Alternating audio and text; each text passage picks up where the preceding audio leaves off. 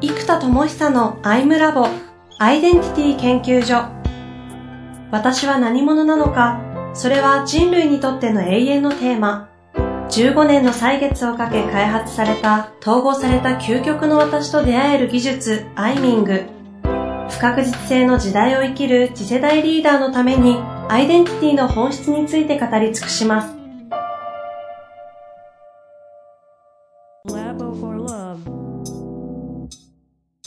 こんにちは、遠藤和樹です。生田智久のアイムラボアイデンティティ研究所。生田さんよろしくお願いします。はい、よろしくお願いします。さあ、ということでね、今日も行きたいと思うんですが、次回、次回じゃない、ごめんなさい、前回ですね、覚えておりますでしょうか？経営者、リーダーの傾聴というね、そのコーチングどうしていくのかっていう話の中で、前回はちょうどあの、傾聴の、5つの傾聴という話をしていただきました。うん、あの、一致的傾聴というのがこうノンバイアスでやるっていう話だったんですが、それ以外の4つが需要的傾聴、応援的傾聴、分析的傾聴、そして共感的傾聴というのがあるよという話をしたのでね、ぜひこのあたり、あの、聞いていただきたい。ぜひ、あの、次回、前回のやつ聞いていただきたいんですが、今日はそれを踏まえて、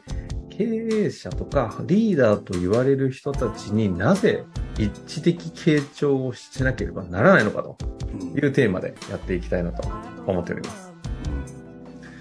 ですね。で、これが、あの、ちょうどね、前回の終わりにもお話ししたんですけど、ちょうどその一部上場企業を創業された方、しかも今お二人とも退任なさってて、えっと、もう次の道を選ぼうとされてる。あの、どんな方かはね、ちょっと言えないかもしれないですけど、ちょっと名前をお聞きしたところ、おーみたいなね、もう皆さんほぼ知っているんじゃないですかっていう方でしたけど。で、二人ともちょうど40前後なんですよね。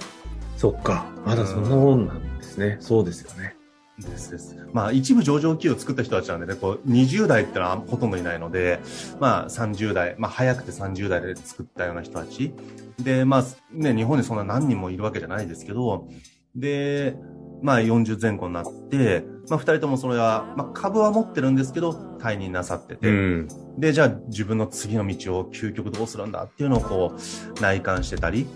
えー、そういう時期なんですけど、はいはいはい。ここね、本当にいつも言ってるゴールデンピューパーなんですね。黄金のさなぎ期なんですよ。でもそのクラスの人たちは、ね、それこそなんか、10億、20億の会社作るんだったら、別にやんなくていいじゃないですかっていう、うんうんっていう、じゃあ別にお金じゃないけど、なんだ、NPO なのかっていうと、まずそれも違うし、イノベーションはしたいんだけど、じゃあもう一回自分がリーダーとして旗振るのか？大変なんですよ、リーダーって。じゃあ投資家としてやった方がいいんじゃないかとか、やっぱいろんな葛藤があるんですよね。はいはいはい。やっぱりそこで、ちょうど一日にお二人、午前と午後で連続して、でやっぱ改めて思ったことが何個もあってですね。一個やっぱちょっとこれ手前味噌なんですけどこれやっぱり自分じゃなきゃ難しいなと思ったことで山ほどありました。え前回の話とは一点変わってやっぱりそこはそそうなんですね。そうです。というのはえっとまあね私もまだ会社の事業規模は全然ちっちゃいですけどその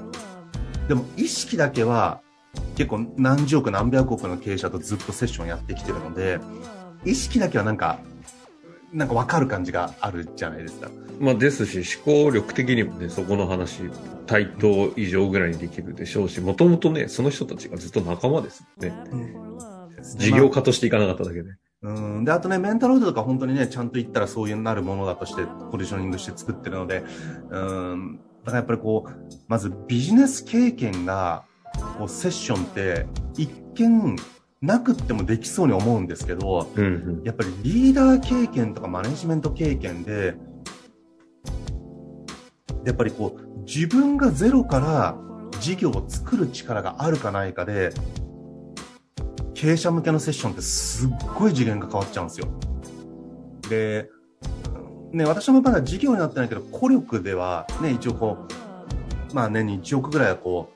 う、作りながら、もうなんか必死になって泥臭く作りながら、なんとか開発費を捻出するみたいな、もう無理やりですけど頑張ってやってきてるので、その、まあ、逆に言うとこう、ゼロから数千万の事業でいいんだったら全然作る能力があるわけじゃないですか。いや、それやっぱ大企業でも、本当にこう、新サービス作るときに、もう2、3000万でもいいから、まず売れるっていうのは超大事なんですよ。うんうんうん。でも、これやっぱり、その、任せた時に2、3000万でいいので事業を作れるかっていう時に、ここ意外と対経営者向けのセッションでむちゃむちゃ影響する場所なんですよ。やっぱり2、3000万でいいので、自分で作れる人だったら、その人の事業部長なり任せればできるじゃないですか。はい。で、この感覚を持ってるかどうかがセッションにむちゃくちゃ影響するんですよ。なるほど。特にリードするわけじゃないんですけど、なんでしょう？その、やっぱ一致なんですよね。うん。それが難しいっていう感覚なのか、まあ、そういうのはもうやろうと思ったらできるんだけど、要は何するかが大事なんだってことなんですよ、彼らからすると。この辺のエネルギーが一致できるとか、あとやっぱコンセプトですよね。このビジネスコンセプトとかナレッジのコンセプト。うん。やっぱここに対しての、その、キューッと圧縮したときに、ここっていう感覚に、こっちが一致するわけじゃない、こっちが決めるわけじゃないんですけど、もう本当に腹の底から腹決めした時のエネルギーっていうのを受け止め続けなきゃいけないんですうよ。これがなんとなく夢見つかりました、おめでとうっていう感じではなくって、腹の底から本当に、もうこの、本当にこう、文字通り命がけなんですよね、常に。で、この意思決定のエネルギーに、しっかりと一致できるか。で、浮いたりニヤッとしちゃったりしないで、うん。本当にプロ野球選手とかが本当に真剣な試合中にずーっとその場に一緒にいるっていう感じですよね。その感覚が、やっぱどうしても軽くふわってなっちゃうんですよ。そうならない。深く、でも重くなく。うん。このあたりのやっぱりエネルギーの扱いですかね。これがやっぱり凄まじく難しいので、うん。うん。これやっぱりメンタルウードでは絶対できない領域。だからメンタルウードによってこのそういう技術とか問いかけ方とかそのロジックは全部いけるんですよ。でもこっちのエネルギーはできない。ただね、意外とボーカロイドがね、今歌手、人間じゃなきゃできなかった歌手の声の力をうん。ボーカロイドが結構できてるじゃないですか。はいはいはいそう考えると、ボーカロイド的な感覚でいくと、いや、もう今あれですよ、ちっちゃい子とかボーカロイドしか聞いてなかったりする子多いですよ。い。音楽。そう。もううちの子供なんてあれですよ、ボーカロイドしか知らない。そうなんですか。つまりテレビを見ないじゃないですか。うん。で、そうすると YouTube 見るんで、ボーカロイドばっかりなんですよ。だから、今、あれですよ、小学生と太鼓の達人とかやると、ボーカロイドばっかり選びますよ。これ僕の友人もみんな同じ知らない世界ですね。そうなんだ。そうなんですよ。だから本当にボーカロイドあじゃあセッションもある意味、変なセッションよりも、ボーカロイド的なセッションの方が、なんだろう、一致してくれるんですかね。そうですね、あの、どうしてもね、反応と判断を手放せない方が多いですよ。だから自分の判断を入れたくなっちゃったり、どうだ、すごいコーチングしたでしょっていうのをやりたくなっちゃうんですよ、人間って。で、それをせずに、深くやるっていうのは難しいので、まあ、深さは当然人間ほどできないので、メンタルだ。ただ、ノイズが入らないセッションっていうのは、メンタルの方が随分上手にできるとう思います。あとある意味ノン、ノンバイアスの極みですもんね。デデジタルですか自他の区別なんで。うんあと、声の訓練をされてない方が多すぎますね。だから、コーチングとかでもなんすかこう、うんうん、うんうん、うんうんって。あ。それは、それは嫌ですね。いや、いや、もうこれも今ふざけてるっぽいですけど、結構多いっすよ。それ聞かれたらもう、ショックだわ。とか、うーん、うん、うん、うーん。なんだろう、この、ちょっとイラッとする感じはそう、。ちょっと上から目線で、メンタルマウンティングみたいなのかけてくるメ。ンタルマウンティング。つまり、分かってる私、分からないあなたっていう構造を作ってくるんですよ。声バレしちゃうんですね、そこだけで。で、うん、内的世界ってそうなってるから大丈夫だよ、みたいな、こう、うんうん、うんうん、ああ、そうなんですね、うん、あるある、みんなそうなるよ、大丈夫だよ、みたいな、こういうね、分かってる私、分からないあなたっていう構造に入れ込まれちゃうんですよ。あで、人間ってどうしてもこういうことをしたくなっちゃうんですよね、みんな。で、ここから出れてるセッションができる方ってなかなか出会えないですよ。あの、今の話、前回の傾聴に伝わったように、今の、なんていうんですか、この反応と意見を手放せないうん。のパターンで言うと、意図です意図があるんですか、その、今言ったマウンティングパターンと、その、うんいくつかあるのかなと思ったんですけど、そうです。だから、反応、判断、意図、この3つなんですよ。あ、ここが、ここが3つで整理されてるんですね。なるほどつ手放したいです。反応と、判断、判断と意図。意図も結局、僕すごいでしょとか、私すごいでしょっていうところに意図が帰着しちゃうんですよ。ほうほうほうほう。だから結局、その相手の自尊心を高めるためにやってるはずが気がつくと、どうでしょう？僕ってすごいコーチでしょ？私ってすごいコーチでしょ？っていう意図が自分の無自覚にステートを上げるためにセッションが行われちゃうんですよ。うんうんうんうん。だから、すごいコーチという物語の脇役にされちゃうんですよ、セッションが。で、これが結構きついんですよ。特にそういうのが分かる人からすると。なので、まあだからその辺も初歩なんですけどね。でも反応判断意図を手放すっていう、いや、これ結構むずいっす。本当に、本当にむずいっす。これ、あの、反応と判断までは、なんか、ギリギリそうだよなと思えるんですけど、意図となると、セッションをしているということそのものに、まあ、い意図というか目的が存在するじゃないですか。うんうん。こ、ここのセッションという目的と、この意図を手放すというところの関係ってどういうふうに捉えてるんですか？えーつまり、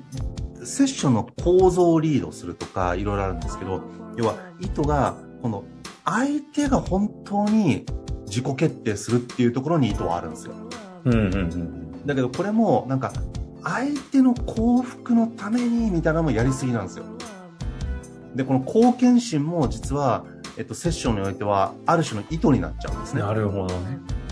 だから、貢献するんです、みたいなのがぐーっとくると、いや、ちょっと、いや、別に、貢献しようとしてくれなくていいからってなっちゃうんですよ。うん。とか、うん、で、結局自分のコーチングすごすごかったでしょ、どやとかなっちゃうと、うんいや、それ結局自分に意図向いちゃってるじゃんってなるので、こういうのを手放すっていうか、もう一瞬たりとも生まれようがないんですよ、本当に深くセッションやってると。